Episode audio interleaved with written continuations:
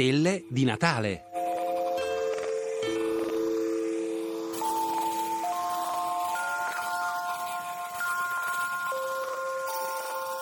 L'asteroide Pynchon.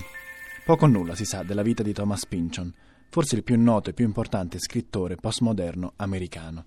Dai suoi romanzi sappiamo però che Pynchon ha un grande interesse per le scienze e che potrebbe aver preso, o forse no, una laurea in fisica alla Cornell University. Non è tanto l'accuratezza scientifica dei suoi romanzi a colpire, quanto piuttosto il modo in cui Pynchon riesce a digerire un argomento complesso come la scienza e a modellarlo nell'universo dei suoi lavori, dominati dalla paranoia, dalle cospirazioni e dal caos.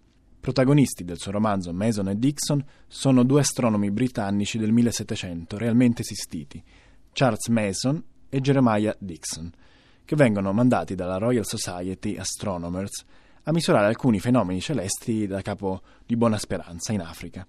Qualche decennio fa a Charles Mason sarebbe stato poi intitolato uno dei crateri di Marte. Qualche anno fa, invece, Ernesto Guido, un astrofilo napoletano, ha ribattezzato Asteroide Pynchon l'asteroide uno cinque due tre uno nove duemilacinque U H sette che aveva appena scoperto nella cintura principale degli asteroidi, situata tra Marte e Giove.